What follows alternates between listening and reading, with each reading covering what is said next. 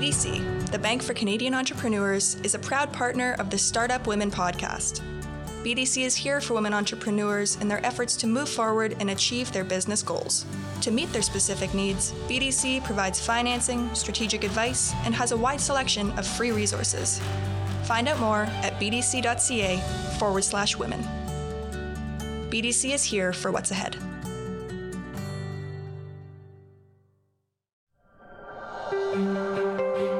Scotiabank is proud to co present the Startup Women podcast. Through the Scotiabank Women Initiative, Scotiabank aims to help advance women led businesses with access to capital, education, and mentorship.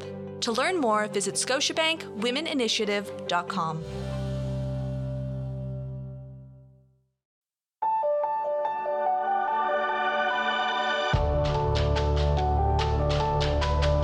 You're listening to the Startup Women Podcast on the Startup Canada Podcast Network, where we help women entrepreneurs to start and build thriving businesses. On the Startup Women Podcast, we connect you with leading experts, entrepreneurs, and organizations that provide capital, mentorship, training, tools, and all of the support that you need to make your vision a reality faster.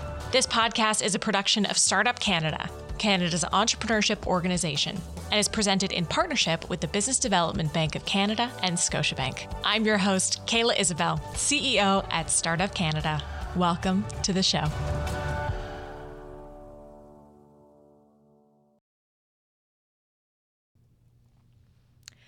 We are thrilled to have Julia Slanina on our show today. Julia is the CEO of Treehouse Medical, Canada's first and only care management software specifically designed for the maternal health community. They are the only two way platform that gives providers like midwives, doulas, and lactation consultants a digital toolkit to manage their clinic operations while connecting with their patients and clients. Prior to medical school, Julia is a graduate of the Norman Paterson School of International Affairs and has experience in bilateral relations from global affairs, working directly in diplomacy in Northern Europe. Treehouse Medical stemmed from halting her MD studies due to a family emergency.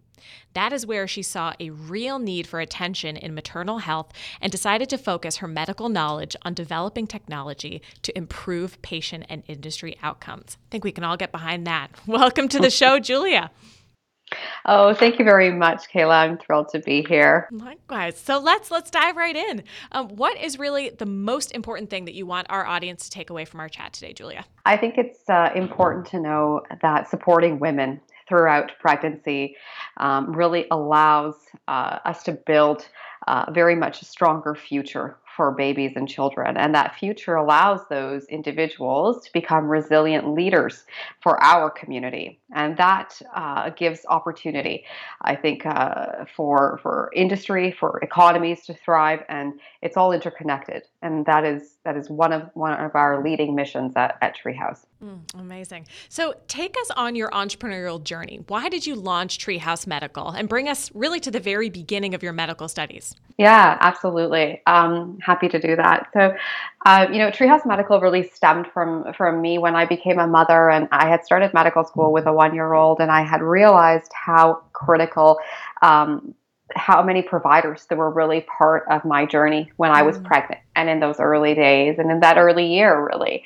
And I realized that a lot of those providers were not medical doctors. Although, you know, you have that team of doctors and clinicians that support you. There are so many other providers that support you as a mom, support you as a family, but also support your little one. Mm. And so I thought to myself, a lot of times I realized that a lot of these providers were really falling through the cracks with regards to the way that they were providing care to their clients. Mm. And so I thought to myself, well, how can we support them better? And the way that we do that is by having adequate tools and technology to support that care, um, that care that can work in that kind of multidisciplinary uh, approach and, and, that multidisciplinary uh, team. And so I thought, well, how about you know I focus on creating a, a toolkit, providing technology, providing innovation that supports those providers, that supports so many uh, millions of parents and, and expectant mothers and women throughout Canada. And so that's how we really started Treehouse Medical was very much to focus on on providing a digital toolkit for those providers to help uh, help them succeed, because when they succeed, their clients succeed as well. Mm, that I mean, that sounds great to me. And from from a perspective of all of these different um, care providers and the different industries that support um, a mother that is expecting and then her her baby, um, what are really the unique challenges that you were trying to solve? You're saying that you know many of these um, practitioners are sort of falling through the cracks when you're looking at midwives, doulas, lactation consultants. Um, what challenge are they really faced with in both delivering their own services but also connecting with each other? Yeah. So inter-provider communication is something that is quite fragmented um, uh, across mm. Canada, right? So uh, not every single pocket, and our, our nation is so large that a lot of these providers sometimes might have better resources in certain geographical areas. Um, but the reality is, is that there are rural communities, remote communities, um, where these providers cannot communicate very well with each other. So inter-provider communication is, is really one major challenge, but also staying connected with the clients that they serve. So when a midwife is following uh, an expectant mother or in the in the first six weeks after birth or if a doula is is uh, covering uh, following a, a, client that is that is a, um, an issue that a lot of them are having is staying connected with their clients uh, keeping that two-way communication um, moving forward. So not only is inter-provider communication an issue but also staying connected with their clients but then also you know streamlining technology there is technology that a lot of these providers use. The reality is is that it is really all over the place and they end up using multiple different platforms or the platforms that they do in fact use are platforms that are either not designed for their particular care journey that they support their clients with.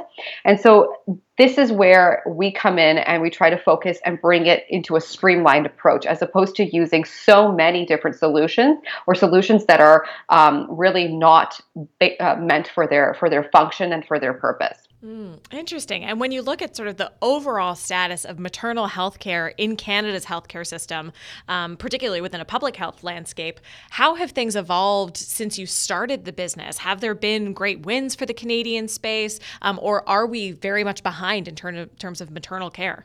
You know, I wish I had a bit better and more uh, positive news to share, but the reality is, is that we don't. The North American, uh, the industry outlook really in terms of North America is quite abysmal when you look at maternal care and the support that we offer uh, expectant mothers, new mothers, and the babies, as well as the, the children in those early years. Uh, Canada is unfortunately ranked 30th out of 36 OECD member countries in the uh, in the world when it comes to infant mortality. Uh, that wow. is very high. Um, you know, maternal age is increasing, uh, as we know. Uh, women are getting pregnant a lot later in life, and so their complexity increases as well. And so care uh, is really, really necessary. Um, you know, further to that, we, we know that in the United States, uh, it's considered one of the most dangerous places in the developed world to, to give birth, where we lose approximately 700 women annually in childbirth. Um, and so North America is doing an incredibly poor job at supporting uh, mothers specifically supporting the children that they birth, uh, but also the families. When we look at other nations, we look at, you know, in Europe, we look in France, for example. In, in France specifically uh, supports women by giving every single new mom a pelvic physiotherapist. Wow. I, I can count on one hand how many moms really know what a pelvic physiotherapist does in Canada and how they support you before birth and after birth. So that's that's giving you an idea of how we um, don't seem to prioritize um, moms who give birth to children, and those children are basically the the future of our nation and the future of our community and our economy.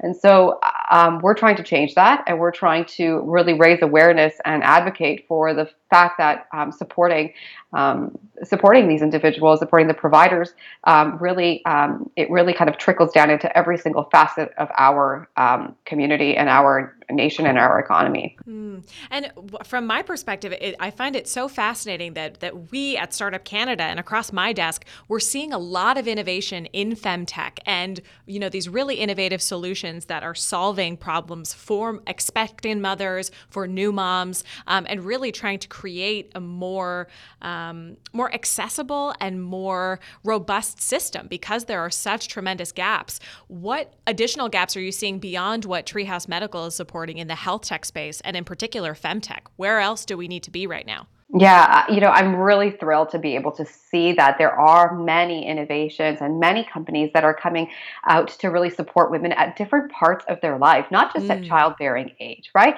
So uh, at ages as they age into into menopause, but even before they get pregnant in the fertility um, uh, areas, and so that's really great to see all of those. Um, those technologies that are developing. But I think one of the biggest gaps I would say is is the awareness, um, is the ability to uh, feel comfortable to talk about kind of uncomfortable things about a woman's body.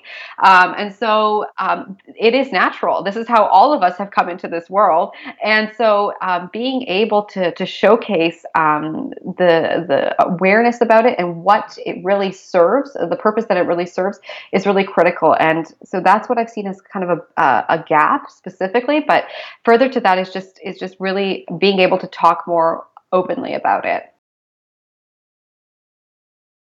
it's been really incredible to see so many women entrepreneurs in particular using platforms using digital spaces to advocate not just for um, you know the innovations that they're creating but about these huge huge issues that also have a lot of systemic challenges. You know we know women of color struggle more in this space and i think there have been some really interesting conversations coming to to light but we we clearly have a, a long way to go in embedding this naturally into talking about health in general. Yes i agree Mm. So, looking at uh, motherhood from a different lens, we're talking all things motherhood on the podcast today. For you personally, how were you able to manage motherhood um, and a startup during a pandemic? That's a triple whammy. Holy moly! yeah, and and, uh, and sometimes in a full uh, stay-at-home order lockdown, mm, right? Mm-hmm, so. Mm-hmm. Um, um, you know, it, it is challenging. It is overwhelming at times. It's very draining. Um, you sometimes feel like you're really drowning and that's just speaking candidly and, and honestly uh, about how some moments I feel and somehow sometimes how I feel on some days. Um, the way that I really manage, um, you know, mothering and being a parent and also leading a company is um, I'm very regimented. I'm very disciplined at what I do, and I think having that discipline allows me to really focus on what I, I need to do for the growth of my company, but also um, you know how I can be there for my for my son. And so I'm I I really very much focus on a routine and sticking to that routine. And I think uh, a lot of parents out there probably understand that.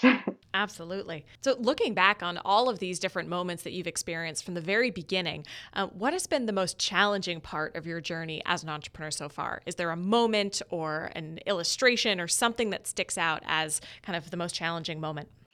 Yeah, I think it's it's really um, when you fall down on your knees and you need to get back up again. I think um, you know there there's a lot of rejection in entrepreneurship.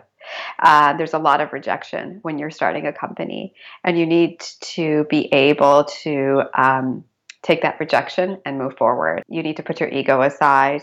And you need to focus on really what it is that you're delivering. What is the value behind the product or solution that you have? um, and whether or not you can handle um, you know those very dark days that exist so i think um, that's a very challenging part of of running a business and starting a business because when you come from you know i came from from a very different kind of life, right? Where um, you don't often have that uh, when you're studying medicine um, on that this constant kind of rejection, where you're really trying to to educate people about what you're building uh, or the product that you're offering. And so um, when I look back and I see that, I, I, think to myself, I'm very proud at how, you know, even to this day, I, I face rejection on a, on a daily basis. And so um, that's a challenge, but that's a challenge that um, myself and like many others, um, you need to learn how to uh, handle and um, and move forward if it's if it's truly what you want to to pursue and, and you believe in. Mm, and at the beginning, when you were building Treehouse Medical, did it look the same? Has there been sort of moments of iteration where you've taken some of those feedback pieces or um, those no's and turned them into you know a shifted direction for the actual organization? We often hear about these sort of shifts in perspective or um, you know building businesses slightly differently. Did that ever happen for you, or has the vision remained clear? well, the vision has remained clear in the sense that uh, at the core was always to to support mothers and to support uh, the children that the, uh, that the mothers obviously care for. Um, but have we pivoted? Have we iterated? I think a thousand times to, to this time to this date. You know, I think um, what it's it's definitely when I look back and I actually have my notebook from when I started Treehouse. It's wow. very different than what I'm I'm talking about today. And when I say very different, I mean um, just the way that the technology is shaped. You learn so many different aspects about a business and so many different nuances that you really didn't think uh, would be relevant in those early days. And so um, you know the the passion that we have and the and the vision around supporting maternal health and supporting women's health is has always been kind of the core central vein really. Um, but with respect to iterating on technology iterating on business strategy um, that has has changed many many times yes and I think that's a really important lesson for, for women entrepreneurs and, and entrepreneurs in general that, you know, the what and that vision can remain exceptionally clear and you can have that North Star, but the how of how you're going to bring to life the support of that vision and, um, and building the business in a flexible and iterative way, that's entrepreneurship that, that you can have that vision, but um, need to really look at the business every single day and see, is this working? Do we need to shift directions? Are there new opportunities we need to take advantage of? And not being so wedded to that initial idea of how you're going to be bringing that business to life. Because uh, that's where entrepreneurs can really get stuck. Absolutely, Kayla. And really not falling in love with every single decision that you make. Mm, that's, oh, I that love that. So critical because you need to be adaptive. You need to to be fluid in your mindset, and that is really critical.